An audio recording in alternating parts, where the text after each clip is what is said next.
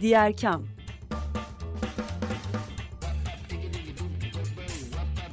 Sosyal fayda dünyasından fikirler, tartışmalar, haberler.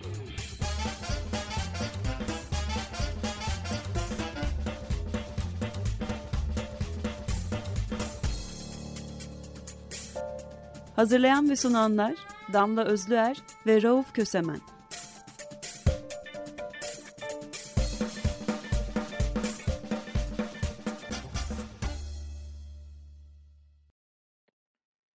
Diğerkam'dan herkese merhaba. Açık Radyo'dayız 95.0'da ben Rauf Kösemen ve ortağım Damla Özlüer'le birliktesiniz. Bugün 2024'ün ilk günlerinde ve 2023'ün son haftasında olan e, bir dizi olaydan haberler vereceğiz. İlk haberimiz 2024'ün ilk günlerinden Japonya 2024'de depremle girdi. 7.6 büyüklüğünde olan en büyüğü 7.6 büyüklüğünde olan 10 depremle sarsıldı Japonya. Bu 10 depremde 30 insanı kaybettik. Ee, ama oldukça büyük ve çok geniş bir alanı e, etkileyen depremlerdi bunlar. E, bölge genelinde gece boyunca 4 ile 5 arası büyüklükte de ayrıca çok sayıda deprem meydana gelmeye devam etti. 2 Ocak'ta 10.17'de 5.6 büyüklüğünde bir depremde Noto Yarımadası'nda kaydedildi. E, tsunami'ye ilişkin e, açıklamalarda Ishikawa kıyıları dahil bölge genelinde tsunami uyarılarını da kaldırmış Japonya. 200'e yakın hasar var binada. 200'e yakın binada hasar var. E, 14 kişi enkaz altında kalmış. Bin personel e, savunma, öz savunma kuvvetlerine bağlı bin personelle müdahale edilmiş. Tren hatlarında gecikmeler olmuş. E, nükleer santrallar tabii ki Japonya'da daha önce yaşanmış, yaşanmış felaketle birlikte düşününce nükleer santrallar hemen e, ele alınmış. Rikuden e, ve e, Shika nükleer güç santrallerinde e, bakılmış ve e, bir anormallik saptanmadığı e, kaydedilmiş. Bunlar Noto adasındaki santraller yani depremin oldukça merkezi sayılabilecek yakınlıkta bir yerde. E, dün e, oluyor depremler 16.06'da başlıyor ve arka arkaya devam ediyor. 16.10'da 7.6 büyüklüğünde olan e, deprem e, yaşanıyor. E, şimdi burada söylenecek çok şey var tabii. Hani bizim memlekette benzeri oldu. Biz e, resmi rakamlara göre 50-60 bin arasında insanı kaybettik. Şu anda 30 can kaybından söz ediyoruz. İyi elbette yani 30 kişinin e, can kaybı şükredilmesi gereken, sevinilmesi gereken bir durum. Ama işte bizim de halimiz ağlanacak halde. Onu da altını çizelim. 2024'ün ilk programını yapıyoruz diğer kamda. 2 Ocak genellikle zaten yılbaşlarına denk geliyor. Bugün vereceğimiz haberlerin çoğu e, 2023'ün son haftası oldu. Kısacası 2024'de neler sarktı ve 2024'te önümüzde neler var diyebileceğimiz haberler bunlar. Bir yandan da Rauf'un söylediği gibi 2023'ü e, Şubat ayında tabii çok büyük bir deprem felaketiyle karşılamıştık. 2024'ü de büyük bir deprem haberiyle karşılıyoruz. Ancak aradaki e, hasar ve can kaybı e, farkı bizleri en azından e, coğrafyanın bu bölgesinde yaşayanları e, biz neyi yanlış yapıyoruz diye bir kez daha sormaya itiyor. Gerçi o sorunun cevabını da hep birlikte biliyoruz deyip bambaşka bir habere atlayayım en iyisi.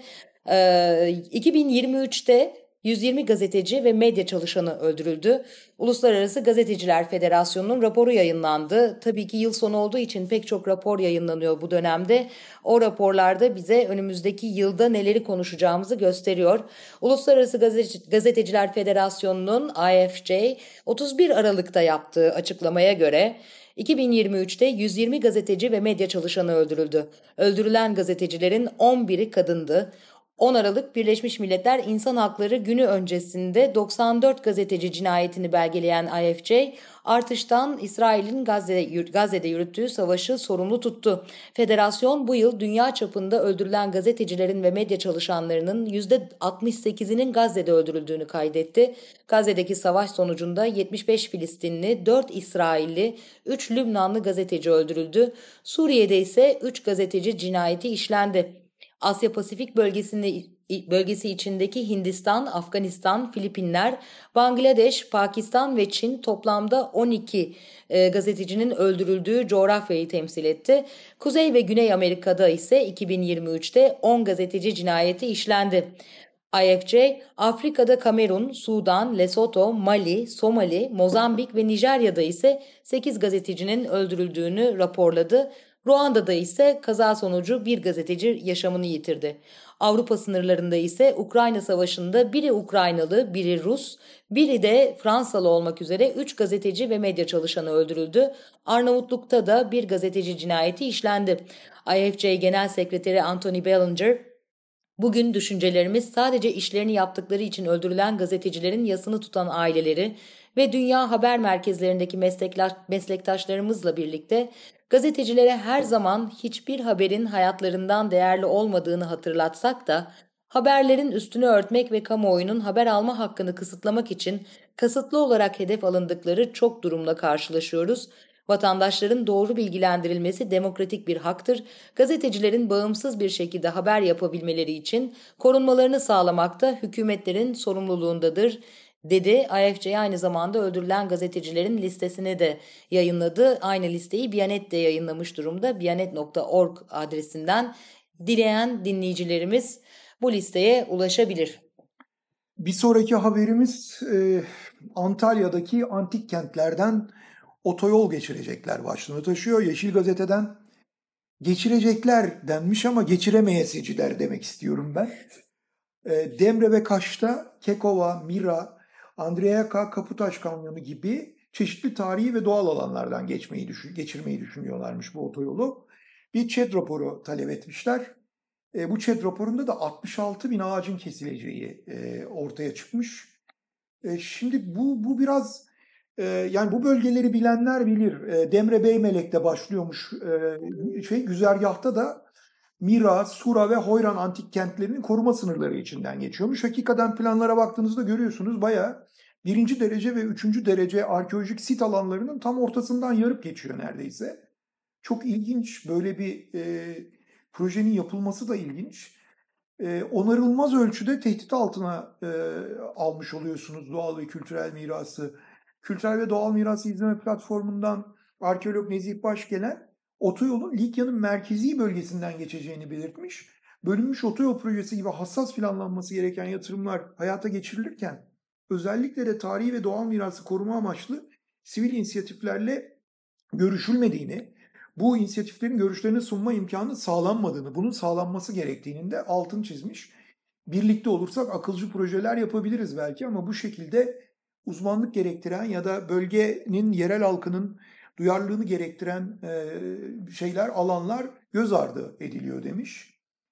E, 355 hektar alanı kaplayacak, kaplayan Dalyan yeni tespitlerle birlikte 44 tür balığın beslenme ve büyüme alanı. Niye Dalyan'ı anlattık? Çünkü Dalyan'dan da geçiyor yani. O bölgede e, bol miktarda e, e, sorunlar yaratıyor. Baymelek e, denilen, Beymelek denilen bölge bir lagünün e, bulunduğu bir bölge.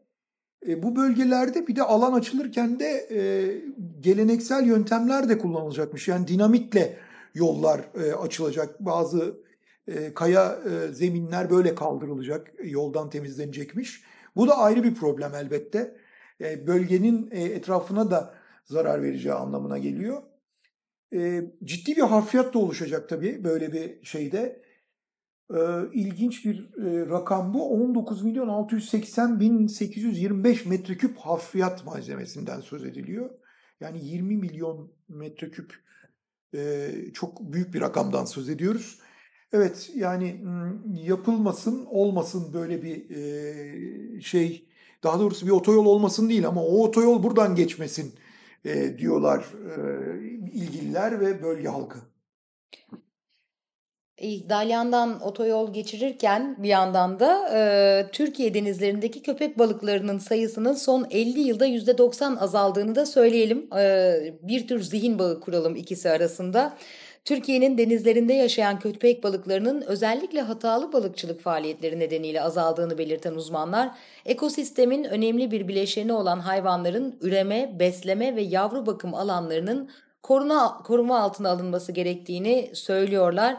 Mersin Su Ürünleri Fakültesinden Profesör Doktor Deniz Ayas e, açıklama yaptı. Yeşil Gazete'ye yine köpek balıklarının ekosistemde çok önemli fonksiyonel görevleri vardır. Beslendiği diğer türlerin popülasyonunu dengede tutar. O anlamıyla Göksu deniz alanının köpek balıklarının korunması için yeniden gözden geçirilmesi ve değerlendirmesi gerekiyor dedi. E, pek çok araştırma özellikle Doğu Akdeniz'de bulunan Göksu Nehri'nin denizle birleştiği bölgenin köpek balıkları için önemli bir üreme ve beslenme alanı orta, olduğunu ortaya koyuyor. Profesör Doktor Ayas da büyük köpek balıkları Akdeniz'de her zaman var. Bunlar özellikle Doğu Akdeniz'de akarsuların denize bağlandığı alanları üreme, beslenme ve yavru bakım alanı olarak kullanıyor. Bunlardan bir tanesi de konuştuğumuz Göksu Nehri'nin denizle buluştuğu alan demiş. Kısacası 14 Temmuz'a daha çok var. Evet Dünya Köpek Balığı Farkındalık Günü ama e, senenin sonunda Türkiye'nin denizlerindeki köpek balığı nüfusunun %50 az, şey e, son 50 yılda %90 oranında azaldığı notunu da düşelim 2024'e girerken bu da önemli haberlerden biri. Evet denizlerimizdeki biyolojik çeşitlilikten e, gıdalarımıza geçelim ama ne yazık ki bu sefer biyolojik çeşitlilik değil zehirli çeşitlilik, zehir çeşitliliği haberi vereceğiz. Yine Yeşil Gazete'den bir haber. E, 2023'te Türkiye'den Avrupa Birliği'ne gönderilen 194 gıda ürününde yasaklı maddeler ve aşırı doz kullanımı tespit edilmiş. Bu 194 ürünün 121'i daha sınırda reddedilmiş. Yani o kadar hızlı e, anlaşılabilir, o kadar hızlı e, testlerle anlaşılabilir barizlikte ki daha e, ileri derecede bir şey yapmaya gerek kalmadan reddedilmiş. Çok ilginç bir şey. E, sinir gazının etken maddesi bulunuyormuş en çok şu anda Türkiye'nin reddedilen ürünlerinde. 37 biber bildirimlerden söz ediyoruz. Yani 37 fasıl biber, limon 26, kuru incir 20, kurutulmuş kekik 6, kimyon, kurutulmuş incir mandarin, nar, kekik gibi ürünler 4 ve farklı farklı ürünlerden de redler var. 20 ee, ülkeden e, bildirim gelmiş. 96'sı ciddi, 22'si de potansiyel ciddi e, olarak gelmiş bildirimler yani ürün e, sayıları ile ilgili. Bu ürünlerde klorpirifos, klorpirifos yani sinir gazı olarak bilinen bir şey bu. Ee, başka bildirimler de var. Şimdi teknik e, isimleriyle arka arkaya söyleyip sizi sıkmak istemem ama e, toplam 27 zehirli maddeye rastlanmış çeşitli Türkiye'den e, gönderilen gıdalarda. Çok ciddi tehditler demek bu insan sağlığına dair. Peki neden oluyor diye sorulduğunda özellikle böcekler ve yabani otlara karşı üreticiler bu e, ilaç kullanmayı yani pestisit kullanmayı bir alışkanlık haline getirmişler. Haber böyle diyor. E, ama yani çok ilginç bir şey. Bir, bir besinleri, gıdaları korumak için, böceklerden korumak için e, ve yabani otlardan korumak için ilaç kullanıyorsunuz ama ortada gıda kalmıyor. Yani gıdayı zehir hale getiriyorsunuz. O zaman gıda yetiştirmiş olmuyorsunuz ki. Yani bu, bu, bu bir savunma olamaz yani bu şekilde bir savunma. Eşyanın doğasına aykırı böyle savunmaya kalkmak bunu çok ciddi farklı hastalıkları da tetiklediği söyleniyor bu e, ürünlerin. Bu e, katkı maddelerinin mi diyeyim artık zehirlerin dememiz lazım. Diyabet gibi, Alzheimer gibi, Parkinson gibi özellikle beyni etkileyen e, merkezi sinir sistemi üzerinden e, tanımlanan hastalıklarda e, ciddi e, etken olarak görülüyormuş bu e, ürünler. Ne diyelim olmasın böyle şeyler diyelim bir kez daha. Burada bir not da verelim. Ee, bu ürünler özellikle sınırda reddedildiğinde çoğu zaman ilgili ülkenin birimleri tarafından imha ediliyor. İmha edilmediği zaman yeniden iç pazarda karşılaşma riskimiz oluyor. Bu mekanizmaların da açıklıkla ve şeffaflıkla paylaşılması gerekiyor diyelim. Evet tam tersi. Yani içeriye girdiğinde orada imha ediliyor. Sınırda reddedilenler bize geri geliyor. Ah hey, o zaman çoğunluğu yani. geri alıyorum. Çoğunlukla evet. iç pazara geri veriliyor ve bizler yiyoruz diyelim. E, hep felaketler, felaket haberleri bizden? Aslında Japonya ile açmıştık. Bir tekrar dünyaya dönelim. Hollanda'da kanal ve nehirlerin debileri kritik seviyeye yükseldi. Hollanda'da etkili olan yağışlar nedeniyle kanal ve nehirlerin debileri kritik seviyeye ulaştı. Çok sayıda iş yerinin su altında kaldığı ülkede ulaşım aksadı. Hollanda Meteoroloji Enstitüsü 2023 yılının hava durumunun ölçülmeye başlandığı 1902'den bu yana ülkede görülen en yağışlı ve en sıcak yıl olduğunu duyurmuştu. Hollanda'da etkili olan yağışlar kanal ve nehirlerin debilerini yükseltti ve pek çok iş yeri biraz önce söylediğimiz gibi e, su altında kaldı. Hollanda Başbakanı Mark Rutte sosyal medya platformu X'ten bir açıklama yaparak yükselen su seviyelerinin ülkenin çeşitli bölgelerinde sıkıntıya yol açtığını belirtti ve durumu yakından takip ettiklerini, gereken yerlerde tedbirler aldıklarını da ifade etti. Hollanda enteresan e, bir ülke bu konuda. Özellikle Amsterdam üzerinden baktığımız zaman deniz seviyesinin altında bir kentten bahsediyoruz. Yükselen deniz suyu seviyesi de onlar için önemli bir tehdit. Ancak mesela İngiltere ile son zamanlarda geliştirdikleri yeni bir proje var. Rauf biliyor musun bilmiyorum ama İngiltere ile Hollanda arasındaki bölgeye ayrı bir özel baraj yapılarak tüm bölgenin bir havza haline getirilmesi planlanıyor. İngiltere ve Hollanda yani deniz aşırı bir şey mi yapmayı planlıyorlar? Yani ikisinin arasındaki denizi barajla kapatmayı planlıyorlar. Yeni projeleri bu. Hmm, mükemmel. Yani pek böyle şeylere e, şey, iltimas geçen birisi değilim doğrusu. Yani e, ama şimdi iklim krizi dediğimiz mesele de insanı çok aşan e, bir şey. Olağan değil, olağanüstü e, tavırlar geliştirmeye neden oluyor. Mühendisler de her şeyi mühendislikle çözecekleri sandıkları için e, böyle şeyler yapıyor olabilirler.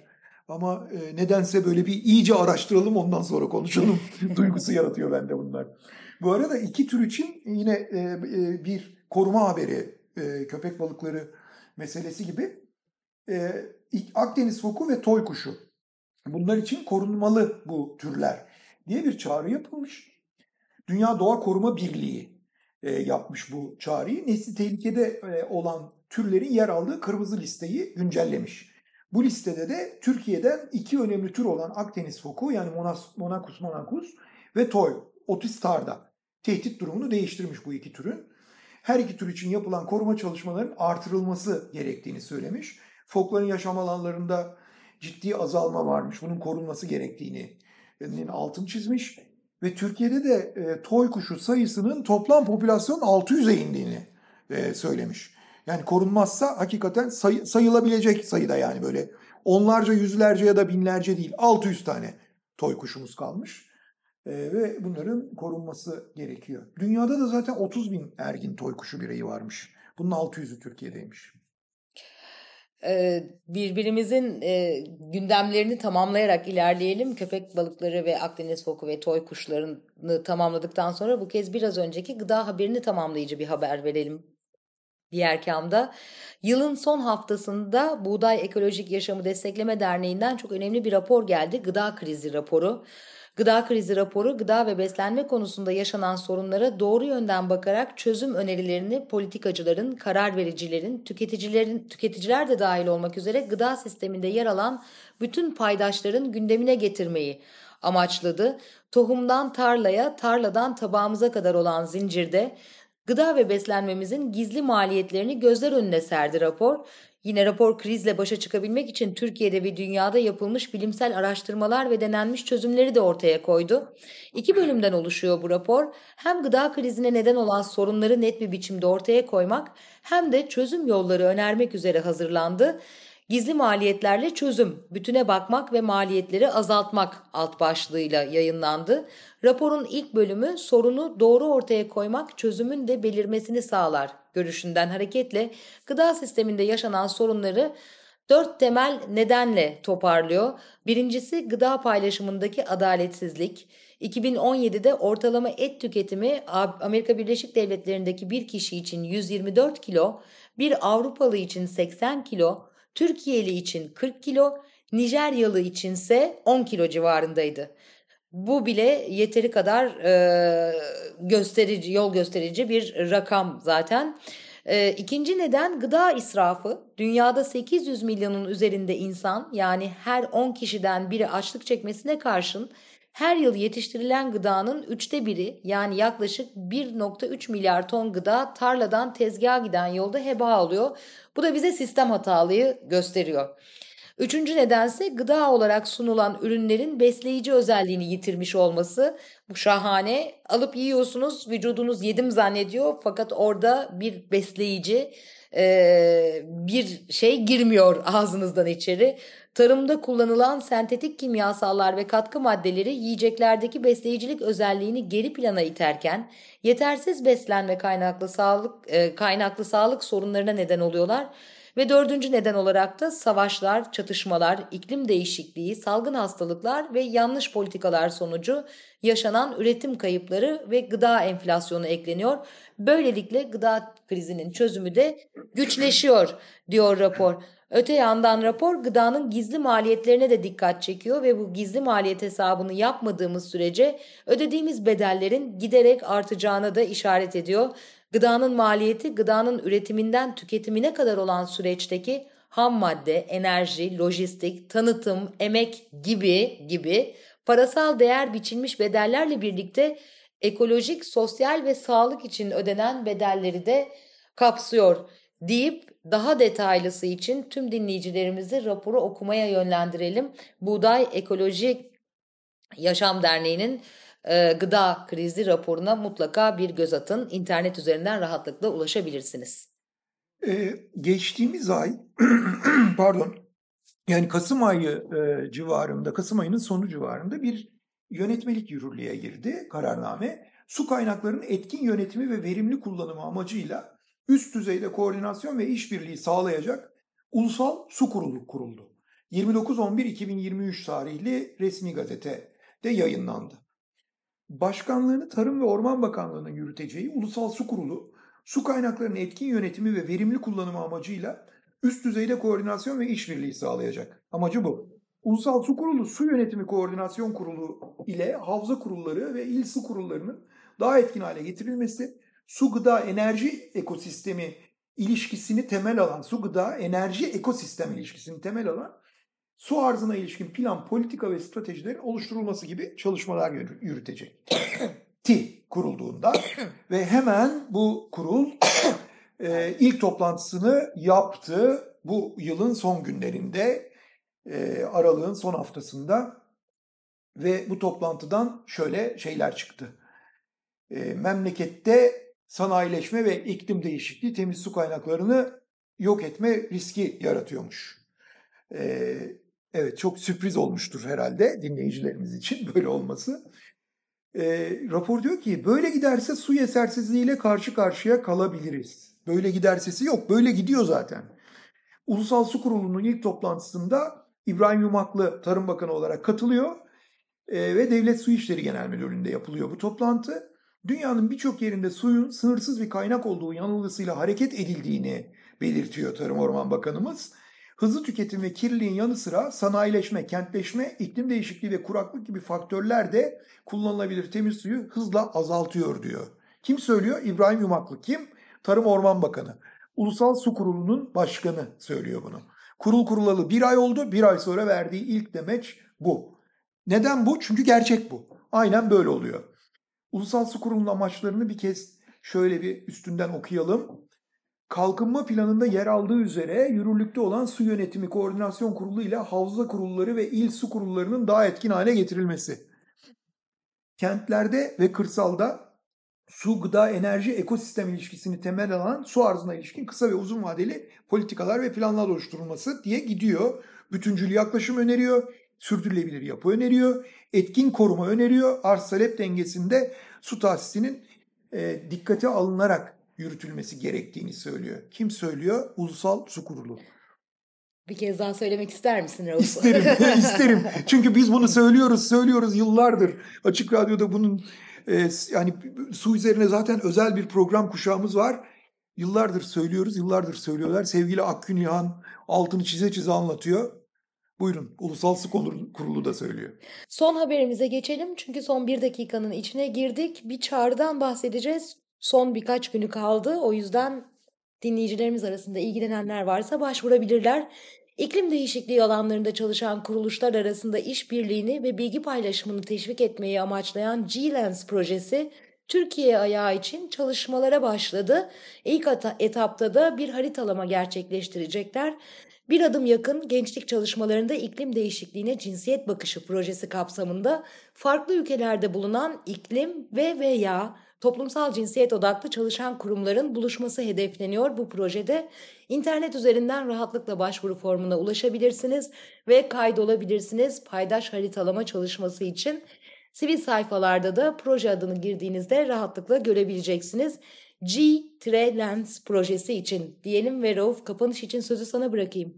Evet 2024'ün ilk programında 2024'e nasıl girdik ve 2024'ün ilk günlerinde neler yaşadık konulu e, bir haber seçkisi derledik sizler için. Gelecek hafta salı günü 16.30'da yine Açık Radyo 95.0'da ve yine diğer kamda Damla Özlüer ortağım ve ben Rauf Kösemen'le tekrar birlikte olmak isterseniz radyolarınızın başına geçmenizi dileriz. Hoşçakalın. Hoşçakalın.